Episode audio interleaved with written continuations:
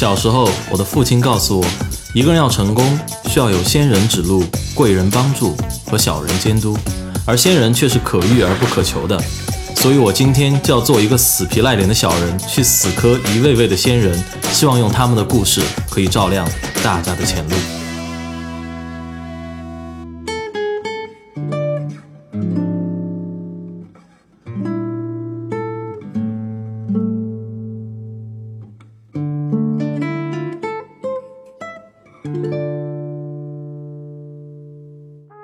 大家好，欢迎继续来到我们每周一期的学霸百宝箱，我是主持人杨哲。春节已经结束了，不知道大家是否休整好了，面对新的一年呢？本期的嘉宾依旧是来自美国麻省理工学院的沙发客陆静潇。首先，依旧是我们的剧透警告，剧透警告，剧透警告。还没有收听上集节目的听众，请出门下楼，陆静潇的上集节目可以很轻松的找到。好了。上集中，静潇给我们讲述了他儿时的成长经历，更重要的是，他为我们揭开了他一直坚持的梦想 ——Couch Surfing。那么，在他坚持自己梦想的道路上，到底有怎样的坎坷？话不多说，现在我们就请回静潇，继续他沙发客的故事啊。那在初高中的时候，有没有什么让你比较难忘的事或者难忘的经历，可以跟我们分享一下的？嗯，我觉得很难忘的，很难忘的事是。其实跟学习都不是很有关系啊，可以随便说说看啊。因为我高三的时候，我高二的时候，嗯，去了一趟美国，又去了趟美国，对，又去了趟美国。我高二的时候在美国交换了一年，就我在一个美国的高中，公立高中学习了一年的时间，嗯，然后这一年之后呢，我就。就我在这一年当中听说了一个概念，叫 Couch Surfing 沙发客。嗯，那沙发客大概是什么意思呢？就是说我在旅行的时候住在别人家，嗯，然后我不用给他给钱，嗯，然后当时作为一个穷学生来说，诶，这个还蛮挺有挺有吸引力的。然后呃，回到成都以后，我就在我家开始做沙发客，就是我接待。世界各地的人到我家来住，当时我爸我妈都要疯了，你知道吗？我跟你讲，我接待第一个沙发客是两个美国女生，她们做的那个 Teach for China，嗯，呃，教育中国的那个支教中国一年的这个活动以后，他们就开始沿着海岸线，从呃青岛开始，一直沿着海岸线，中国海岸线一直走到越南，嗯，然后从越南到昆明，成都是他们最后一站，在成都他们俩就住我家。啊。然后，呃，当时他是接待的第一个客人，所以我爸我妈都如临大敌一样，是吗？就是，首先是说了很多次不行，他们不能来。但是，当他们真正就是到了我家门口的时候，他们其实也还是放弃抵抗了。对，本着成都人热情好客的优良品质，接待了接待接纳他们。但是第一天早上，第一天早上我去上学了嘛，我七点过去上学，上学以后。然后他们就给我发了一个短信，说：“金宵，我们被你婆婆赶出来了，但你婆婆不让我们洗澡，然后有，然后，然后我们想洗个澡，她不让，然后他们说我们两个现在马上得离开，然后就被赶出来了。然后我说，哦，那他说，那他们说，哎，没事儿，反正我们先去，呃，什么熊猫熊猫基地啊，什么逛一逛，然后晚上再回来。然后结果我我就是我婆婆听到我一走，就去把敲门，把别人敲起来，然后。”他们俩拿着字典说他们要洗澡，嗯，然后婆婆说我们这儿早上不洗澡，然后就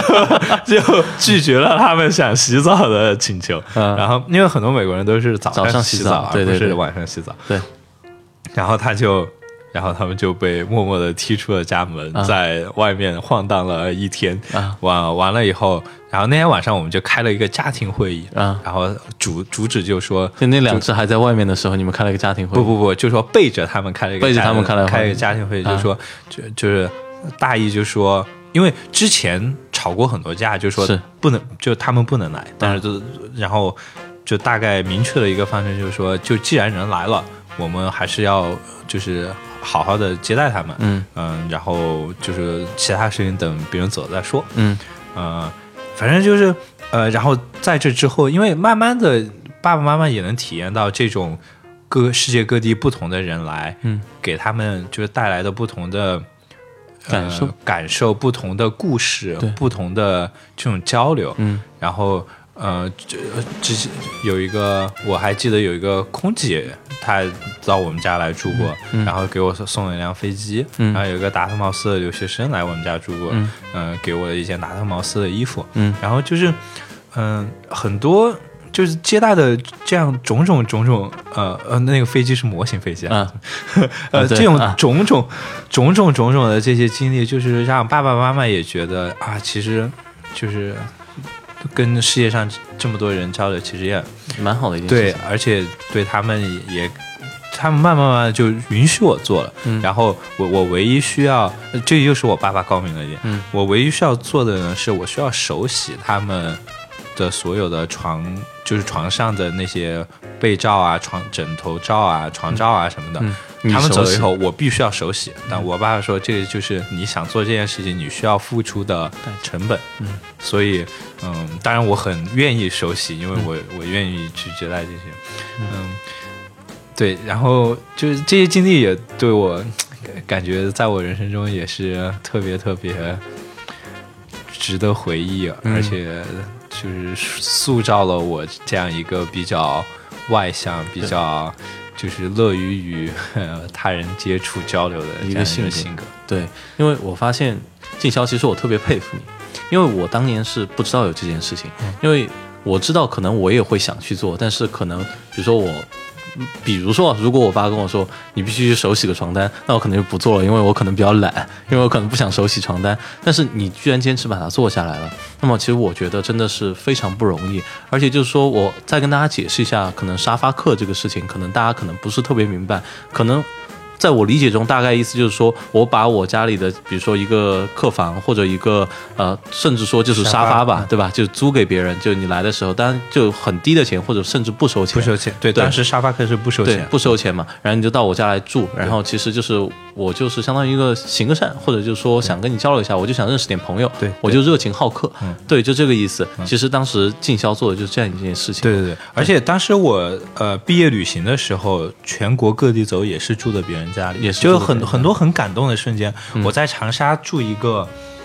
住一个英语老师家，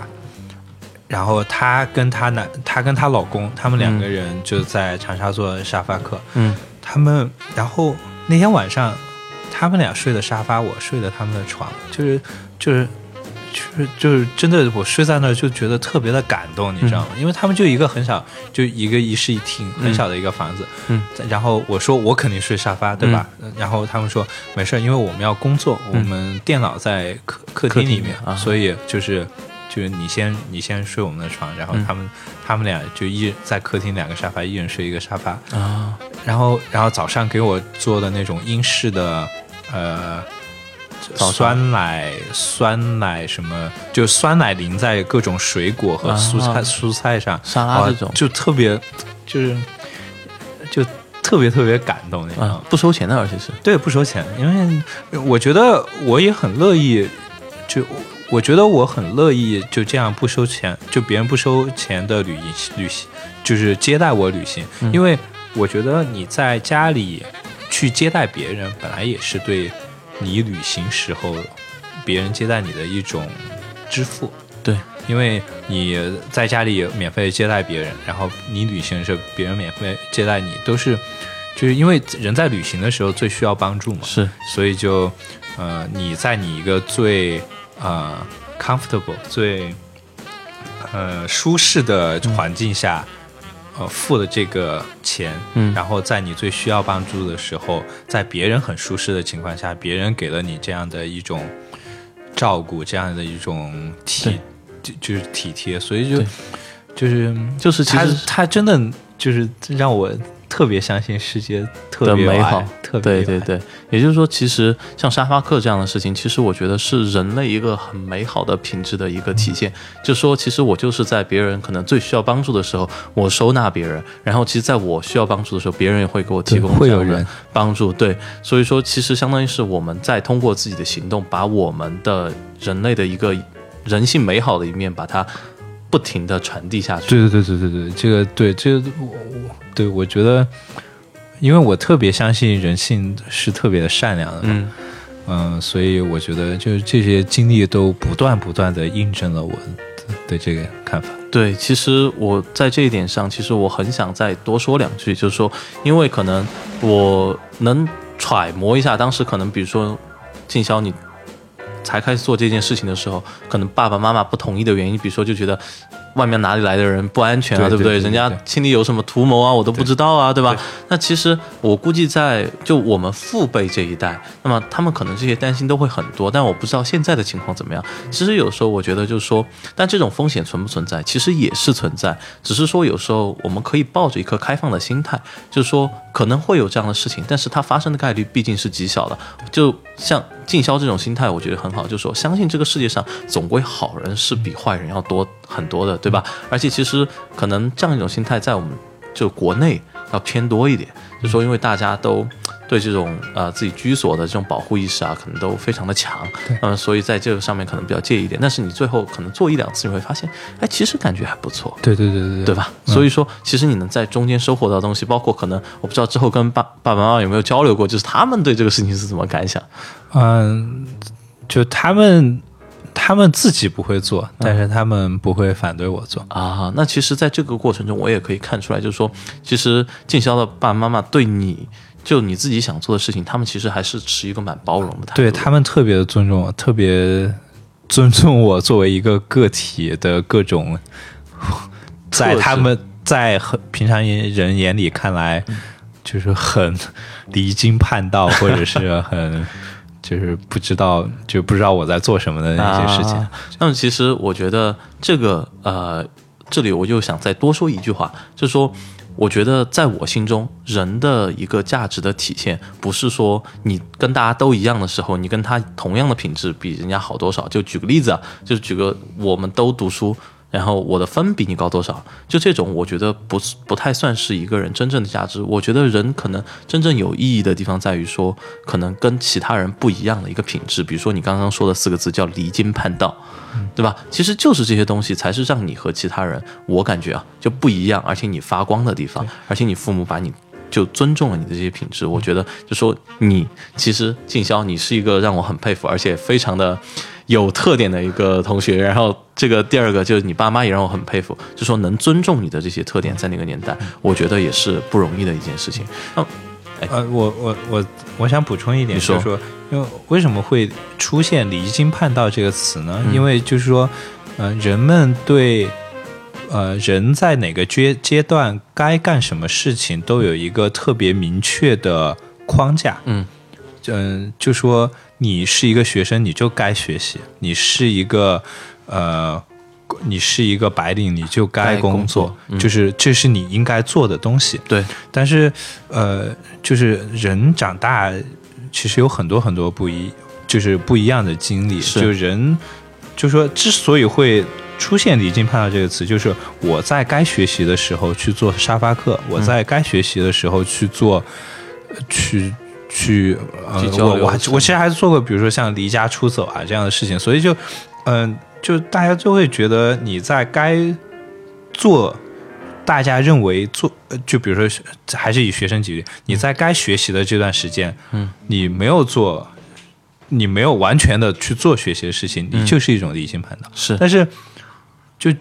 正是正因为有这样的个性的发展，才会有。你和我这样不同，就是，就我们才会成为我们这个很独立的一个个体。嗯，确实。那么，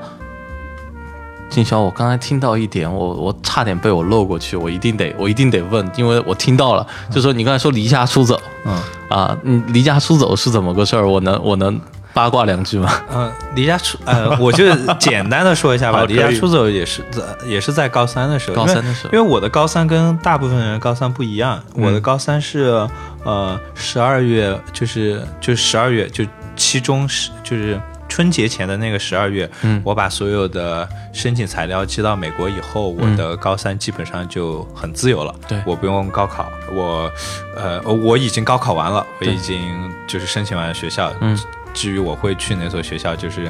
天注的，就是天命的事情了。对，然后呃，我离家出走呢是这样的一个事情。我当时呃申请的时候卖文书，就我就其实还是不是很好了。我帮别人，我通过跟别人的聊天帮别人写文书，嗯，然后通过给三五个人写了文书，赚了，呃，还赚了，在当时算蛮多钱，可能赚了两三千块钱，嗯，然后对于当时一个高三的孩子，这是一笔巨款，巨款，不知道怎么花。就我我我知道怎么花，我我我我想的办法是，我要用自己挣的钱去体验这个世界，嗯，然后呃，我体验这个世界的第一步就是离开爸爸妈妈的怀抱，嗯，然后我就离家出走了。我你给你没跟他们说吗？对我给他们留了一封信，然后信的大意用现在比较通俗的一段话来说，就是世界很大，我想出去看看。然后呃，我每天晚上会给你们发个短信，请你们不要担心。嗯，然后那个时候呃，不像现在有，那个时候的还是没有任何的智能手机，对吧？是没有没有 iPhone，对，没有种绿屏、蓝屏手机，对对，蓝屏手机，对对对。然后呃，就买了几几张地图，从我从四川，我从成都出发，一直到重庆，然后从重庆去了我爷我祖祖长大的地方，一个叫温泉的小镇，啊，然后呃，然后去了我爸爸长大的地方叫开县，嗯，然后之后又辗转去宜昌。荆州、武汉，在宜昌的时候，我所有的钱全部掉了，因为被就在那个车上被人摸摸了摸了我的皮包，然后我所有东西都掉了，然后那个时候无奈只有给我妈打个电话，然后他就辗转了几层关系，让那儿一个朋友的朋友的朋友的朋友给我送了五百块钱，嗯。然后我拿着五百块钱又继续去了荆州和武汉，然后从武汉坐火车。站回了成都，呃，也是一段，就是因为在路上遇到很多很多人，虽然我的钱被偷了，但是在路上有特别特别多的人关心帮助过我，就一些我不认识的警察。然后我第一次知道中国有一个叫收容所的地方，嗯就说当你没钱了，嗯，中国有一个。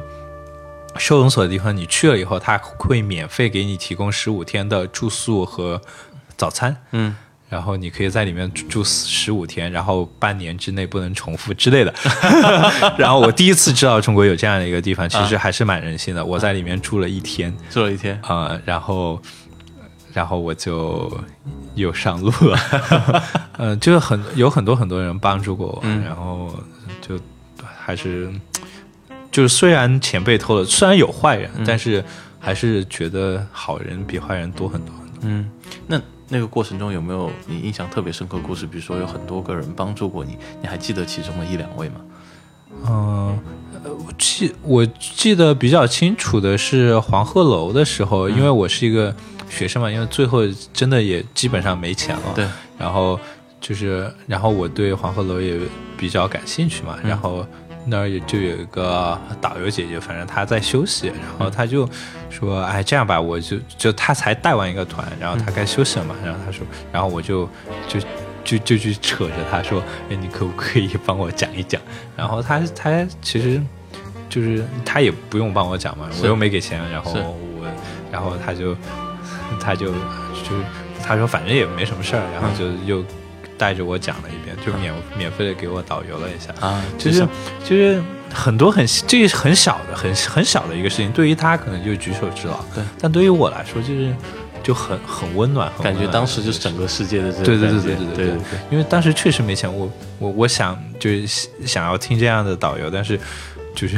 因为真的付不起了。对，而且当时又没有智能手机，不能说百度一下啊，我就全部知道了。对，对完全不就就是当时是另外一个世界，对对相比今天来说，对对对，真的。那我发现静霄就是，幸好刚才我没有把这个离家出走的点漏过去，因为这个事情真的是我觉得可能在国内一千个人里面挑不出一个的，很多时候可能就是做你。刚才做过的所有的事情，对其实我觉得对我的启发蛮大的。不知道我们的听众怎么想？就说，呃，而且我可以推测的是，你当时离家出走之后，你父母没有着急的要来找你，而是看到你的那个留的那封信，呃，非常放心的让你去走了，对不对？每天晚上我会给他你会发个一个短信。但是白天我的手机是关机的，对，但是然后每天晚上发一个短信，嗯。他就是他们，他们也会给我发很多短信，嗯。就说，就他们对我的，就说让我早点回家，嗯。或者是，呃，呃，因为注意安全啊对对对之类的。发啊短信的时候，我不会跟他们说，呃，我我到了呢，啊但是我会跟他们讲一些今天路上的一些故事，故事然后就他们看着其实也觉得我慢慢长大，慢慢经历了一一些很多很不同的东西，嗯，他们也就很为我蛮开心欣慰的。对啊，那其实也就是说，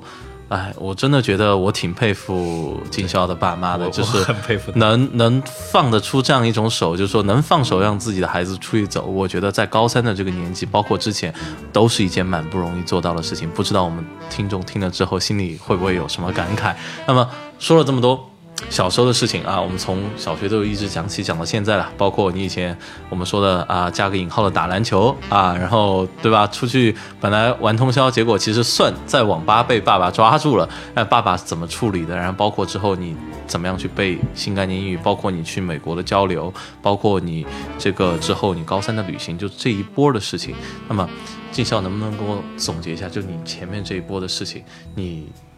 现在回过去想，有没有什么想法，或者有没有想跟我们听众分享的？就那么一句两句。大家好，欢迎继续来到我们每周一期的学霸百宝箱，我是主持人杨哲。首先，我们的学霸百宝箱是每周一期的节目，每周一期，首发时间是每周四晚上十点，每周四晚上十点，风雨无阻。另外，我们的节目可以在哪里找到呢？有以下两种方式。第一种方式，在一个叫做喜马拉雅的 APP 上搜索“学霸百宝箱”，找到之后点击订阅，就可以每期收到我们的节目推送了。第二种方式，使用苹果手机的听众，可以在苹果手机自带的播客应用中搜索“学霸百宝箱”，也可以找到我们。找到之后点击订阅，就可以及时收到我们节目最新的信息了。我觉得首先还是要感谢我爸爸妈妈，因为他们给了我就很自由、很自由的生长的环境，然后让我这个很奇葩的人，真正长成了我现在这个很奇葩的样子。嗯，然后就是这个奇葩当然带引号了，就说就我自认为还算蛮有个性，蛮有。就自己思想和自己想法的一个、一个一个青年，嗯。嗯，然后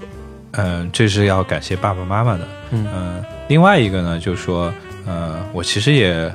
对自己也蛮满意的，就是就是自己敢去想这些东西，并且想了以后敢真正的把这这些事情做就做下来，对，就是嗯，这也是很需要勇气的一件事情，然后对自己就是。就是很多的很多想是很多人都能做的事情，对，就是你但是做不是很多人都会去做的事情。对对。你想了以后，呃就就说你觉得你想了以后，就我我的人生是有这样的一个世界观，叫、呃概率论的世界观。因为我大学学数学的嘛，嗯，嗯，我觉得他就就就是就是，我觉得很多人就就我大学教育虽然我成绩不是很好，嗯、我学的不是很懂，但是我觉得学概率对我这个世界观的形成有一个很好的，就是就是就是就是一个我很感谢大学教育带给我的一个东西，一个认知世界的方式。一个认知世界的方式。嗯，这是什么呢？就说呃，我我我我去做这件事情，嗯它是改变一个我期望结果发生的概率。嗯就比如说我今天努力，就呃比如说，如果听众都是一些学生或者家长，就是我今天努力学习，我只能改变我下一次考试考好的一个概率。嗯比如说我下次考试考一百分的概率是百分之五十，我今天多做三道题，我可能变成百分之五十一嗯。但是我如果考六十分，那就就它并不是一个，它并不能否定我多做了三道题，我的考试得一百分的概率是在五十一，对是在增加。对就是就是结结果永远不重要。对就就以结果论来看世界，是这个世界是这个世界认知自己的一个不太明智的方法可能。的方法。对，呃，他我不能说他不太明明智，因为他最直接。嗯。嗯、但是我觉得如果呃就你能以一种概率论的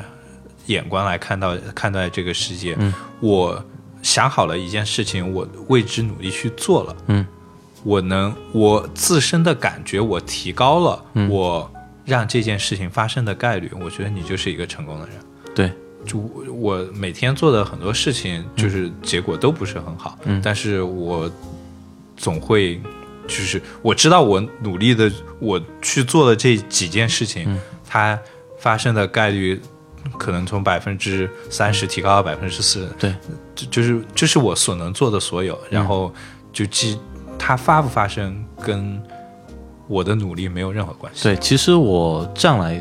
总结一下，你看好不好？经销就是说，这里面我看到两点。第一点就是说，在概率论这个事情上说，就是说我为一个事情做的努力了，虽然这件事情成功概率就是说最后还是没有发生啊。比如说我想考一百分，那么最后我我得一百分的概率从百分之三十，我经过我的努力，我今每天多做三道题，从百分之三十提升到了百分之五十，甚至是五十一，甚至是六十，但是最后我还是没有考到一百分。但并不能否定说我做的这个事情给我带来了成绩，而且真正的提升了我真的可以拿到一百分的概率。我说个极端点的话，就如果我再这样坚持下去一年，或者说我每天都做十道题，可能我可以把它提升到一百分之一百，那么它可能这个事情它就真的可以发生。呃，但是事情永远不会提高到百分之对百，，所以这个是不可能的嘛。但是概率越高，其实它发生的概率越大，对对对吧？那么这是第一点。第二点来说的话，就是说，其实在这个过程中，不仅是概率提升了，我们把它放到真正的我们的现实生活中来看，就是说你在做的过程中，其实你。自身的实力其实是有提升的，你自己也在得到东西的。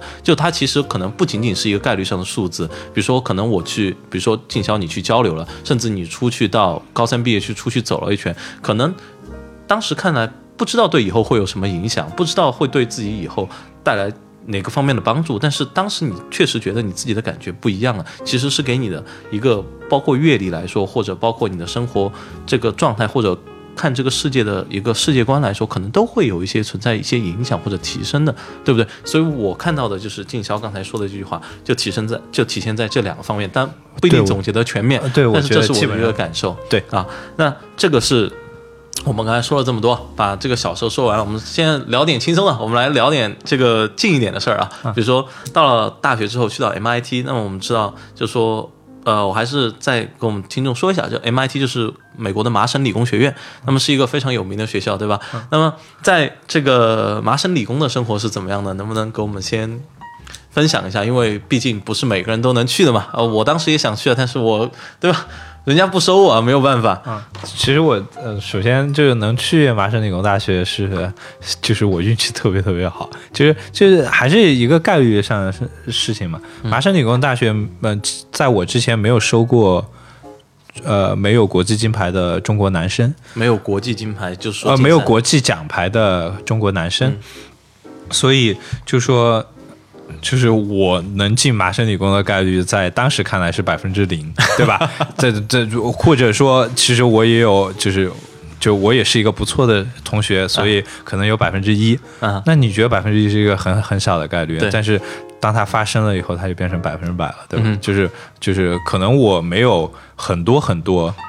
我们这一届其他的中国人更有资格去上，是但是呃，他选中了我，就是我我努力的去感受我在麻省理工我所能感受的东西，就是我所能做的所有东西，嗯。就是就还是一一个比较嗯、比较谦卑也比较幸运吧，能进入麻省理工。在学校里面的话，就是嗯、就是能跟，因为我学数学，嗯，然后我们班上可能大部分都是国际奖牌，嗯，呃，所以就是我就算基本上最弱的那个人了吧。就从从成绩来说，从从学神其实开始到了一个到学渣 MIT 就成学渣了，对不对对对感觉怎么样？这种哦感觉爽不爽？对，就是 给我的一个给我一个很大的认知，就是我忽然理解了当时，呃，初中，比如说初中、高中的时候，一些成绩稍微差一点的学生他们的感受。嗯，就是说我在麻省理工其实并不是不要不想学习，嗯，就是很多时候，呃，我会花八个小时去做一做一套作业，嗯，但是呃，就很多我的同学就三个小时就四道题全部做完了，嗯，然后我可能两个小时做完两道题以后，另外两道难一点的题我就六个小时就真的就就可能搔一搔它的表面，然后就就做不下去了。嗯，然后并不是我不想做，我的不断的把笔记翻翻来覆去的全部看，然后去理解它应该怎么做。但是，这当你还是没有办法往前进一步的时候，你忽然就会体验到，哇，原来那个时候那些成绩稍微后进的人是这样的感受。他们就我并不是不想学，我我可能嗯，就是稍微就说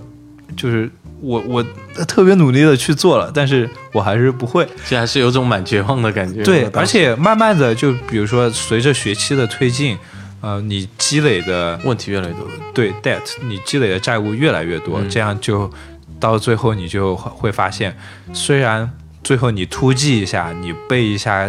各种题该怎么做，你还是能得到一个很好的分数，嗯，但是就它它本质的很多东西是很难去。就是如果你真的欠的债多的话，本质的东西很难很难理解的。嗯，然后这种东西，就说我当时考试可以考的比较好，但是过了两年，过了一年两年，就就因为它内部逻辑你不能太清晰的理解的话，就很容易就忘了。对，所以就是就 就是能。能有机会体验到，因为我从小成绩算比较好的，能有机会体验到成绩不好的感觉，也是，嗯，让我可以更客观的去，更更能从别人的视角去体味别人。对，其实，呃，这一点，呃，我有一点自己想分享的东西，就是说，呃，体会一个，就体会你可能从来体会不到的一个感觉，就是比如说，啊，成绩不好，那么其实这个就是说。因为中国有句古话嘛，“天外有天，人外有人”嘛，对吧？其实有时候我在高中和初中时候，其实我成绩还算行吧。就是当时我给自己一个保持良好心态的方法，就是我会天天在日记本上写一句话。我可以告诉大家，这个事儿我从来没有说过。这是什么呢？就是说我是一个差生。就是这句话永远是我日记本上最后的一句话，就是因为我要保持这样一个心态。为什么？可能我成绩本来不差，但是我。必须一个差生的眼光看待自己，就是说，或者不叫差生嘛，就是成绩不那么好的同学，就是因为这样，其实你可以保持一个平常心。因为当你觉得你自己很优秀的时候，其实第一容易骄傲嘛，骄兵必败，对吧？那么第二个有一个很大的问题，就是说你会停止进步，你会停止进步。所以说有时候就是说，在一个你是通过一个环境真正的理解了这样一种感觉，我是通过自己去在心里模拟这样一种感觉，然后也是体会了这样一种感觉。所以我觉得还蛮重要的，就是可能有时候换个角度，那么。保持一个谦卑的心，就像肖哥，然后像可能像我啊，我今天自己自夸自自吹自擂一下，那么其实可能也是一种不错的状态。那好，这个 MIT 读完了，嗯，之后是去到哪里工作呢？嗯，我先在呃芝加哥呃做交易员做了一年，嗯，然后呃之后呃之后我到硅谷嘛，去在一个叫 Airbnb 的公司。啊，我们就主要是做房屋短租，其实跟沙发客特别特别像。我去那边很主要很主要的一个目的就是说，第一职位是做数据分析，跟我跟我学习的东西特别像，然后也是我特别想做的东西。第二呢，就是说，呃，Airbnb 的这种核心价值，这种人与人之间的交流，这种呃，把自己的房屋分享出去的这种。概念其实对我从小就呃从对我就自己作为一个沙发客来的这种理念特别特别的契合，所以就是然后就在 Airbnb 这儿一待就两年多，嗯，两年多了吧。我感觉我们得收一点 Airbnb 的广告费，对，就从这个经销口里说出来的这个广告，我感觉都特别的靠谱，对不对？说出来公司感觉都特别的靠谱。那么其实呃。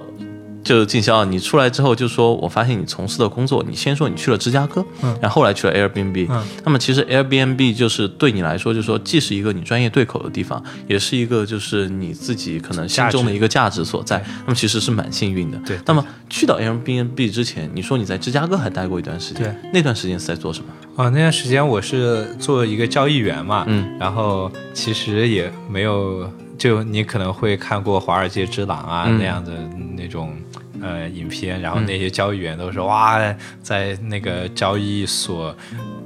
大喊大叫啊，然后大家都骂着脏话。对对对，其实呃，现在现代的交易就基本上是坐在电脑面前，对着对着电脑心里骂娘的那种感觉，就你默不用默的按键。对，你也不用大喊大声的喊出来，但 是就是心里会心里会说哇，这个人又傻逼了，或者哇，这个呃我我又傻逼了之类的。然后对，就是呃时代不一样，他用的工具不一样，但是他交易的我做期权，我做个股期权交易嘛，嗯，然后就嗯就还是蛮就还是蛮好的一一段体验。当时为什么选择离开了？因为我看你说这段体验的时候还是蛮开心的。嗯呃，因为当时呢，我在 Airbnb 一个特别好的初中、高中同学推荐我，然后呃，我觉得 Airbnb 的这种理念跟我内心所真正拥有的价值观特别的契合。嗯，然后呃。反正也是做数据分析嘛，在交易所，呃，我虽然做呃股票，就是交易的，呃，这这这 execution，嗯，就执行执执执行交易的执行，但是更多的也是后台的一些呃呃模型啊的这种建立，所以做的东西其实差不了太多。嗯呃，然后做就是这个行业的话，对我的个人的价值可能更契合一点，所以我就选择了沙发客的梦想。对对对对对，就真正能为他尽一份力，还是蛮开心的。嗯，好，那么呃，现在我你已经到北京来发展了，因为我们这期节目录在北京啊。对对对如果我们听众想知道的话，那么呃，为什么又选择从美国回来？因为按道理说，我觉得美国那种生活状态，就像你刚才说的，金晓，就是从小到大，你其实一种蛮追求的状态，怎么会回来了？嗯，因为我对感觉自己对中国也慢慢不了解了嘛，其实对于我来说也是一个猎奇的过程。猎奇，我我我在毕业，如果算上我大学最后一年，我在我和即将在北京生活的这一年，我在这五年里在四个不同的城市生活。嗯我先从 Boston 搬到了呃芝加哥，从芝加哥搬到了旧金山，嗯，然后旧金山住了两年以后搬回北京。其实，呃，按很多我朋友的话来说，我就是一个特能折腾的人，嗯因为搬搬次家毕竟，然、后也很不容易。然后，呃，我觉得对于我来说，就是在一个不同的城市，嗯可以见到不同的人，可以听到不同的故事，可以看到，嗯、不同的世界上不同的人都在干嘛。嗯这种东西，呃，当你记，就是当你看到的东东西多了以后，你会对自己的人生和自己想要做什么进行更充分的一些思考吧。嗯所以我觉得，呃，如果明年有一个机会去欧洲工作或者非洲工作，嗯，然后我觉得我也会义无反顾的就走了。就金宵就会背着他的书包，又踏上一个新的旅程，就像他高三的时候一样。对，是去这个世界很大，你还是你还想去看看，我还还没有去看去玩啊？那其实我觉得静宵的这个人生经历啊，就我看来，就是其实还蛮丰富的。就算在这个高中毕业进入去美国，在美国念大学，包括就体验了一下做差生的感觉，对吧？或者做后进生的感觉，对对对对，做后进生的感觉。那么这是第一个，第二个就是出来之后去到了芝加哥去做一个 trader，然后包括后来到了这个 Airbnb 去做自己想做的事情，专业又很对口。那么其实这一路上来，就是说在这个大学之后的阶段，总结一下有没有什么想跟我们的听众分享的？就是说，包括比如说申请美国大学啊，比如说就说在嗯美国择业啊，或者说你在这中间悟到的一些你觉得想跟大家分享的一些人生的经验，或者你的一些心得，有没有？我觉得对申请美国大学来说的话，嗯呃，如果就是听众朋友有真的想呃仔细考虑申请美国大学的话，嗯。我建议你不要找中介，自己去自己去做你的申请材料，嗯。因为这这对你人生来说又会是一个自我认识和自我反思一个特别特别好的机会。嗯。你做从你做申请材料的那，从你写申请论文，从你做申申请的材料，你对你这一生有一个特别完全的回顾，然后对你今后大学的生活会有一个很充分的展望。这个嗯对我觉得对对一个人来说是特别特别有意义的一件事情。嗯然后，而且就你选的，就不论再好的中介公司，他能做的就只是帮你查一些资料，嗯，然后帮你写文书。其实如果你有三五个朋友一起做的话，你们相互改改文书，其实做出来的东西比中介公司帮你做的更走心。这样，我觉得第一对你自己自己的对自己的了解会更多，第二就是说他做出来材料。应该会更好，嗯，就是我对如果想申请美国大学的同学一点建议，嗯，第二点呢，就是说，嗯，就工作后的话，就是多去体验吧，因为我觉得，因为在美国，特别在硅谷，就这种，呃，就现在新兴，呃，大家都愿意去的这种地方，就很难有一个人在一个地方待上。三五年以上，就大家都不断的在换公司，不断的在，呃，跟很多人交流，跟然后不断的去体味新新鲜的东西。我觉得，嗯，这个有两方面，你可以从两方面去看它。第一方面是人可能会相对原来的人较为浮躁，因为你不断的想想去变化，这样的浮躁是不好的。呃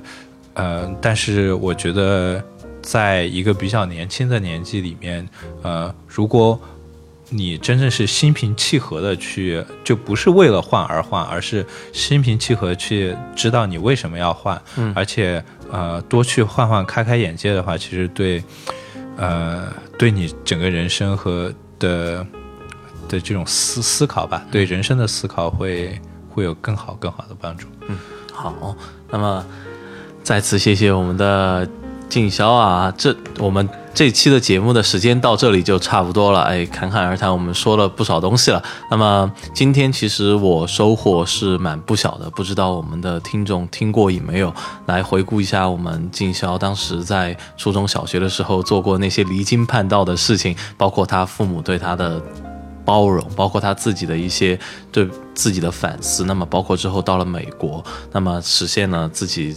儿时的一个，其实一个憧憬吧，应该说，那么一路走下来，包括现在回到中国这一路上，其实能反思、能总结的地方都还是蛮不少的。就我来讲，我觉得我受就受益匪浅，真的是。那么好了，这就是我们本期学霸百宝箱的全部内容。那么感谢静宵，谢谢。那么我们下周星期四晚上十点，学霸百宝箱不见不散。再见，静香，拜拜。大家好，这里是学霸百宝箱。大家如果想更及时的收到我们节目的信息，请关注我们的微信公众号“露露小讲堂”。那么关注的方式有以下两种：首先，微信端口进入的听众可以长按屏幕下方的二维码，点击识别，再点击关注就可以了。那么其他听众呢，可以在微信里搜索“露露小讲堂”，梅花鹿的鹿，露露小讲堂，就可以顺利关注了。另外，如果大家喜欢我们的节目，请把我们的节目告诉您的一两位朋友吧。不管他是一位几岁或者十几岁的学生，还是一位初入大学的青年，又或是已为人父母的家长，您的一次分享可能会让一位高压下的同学少爬几座大山，可能会为一位久久迷茫的大学生指明一条出路，也可能让一位操劳的母亲少几个难眠的夜晚，少几缕揪心的白发。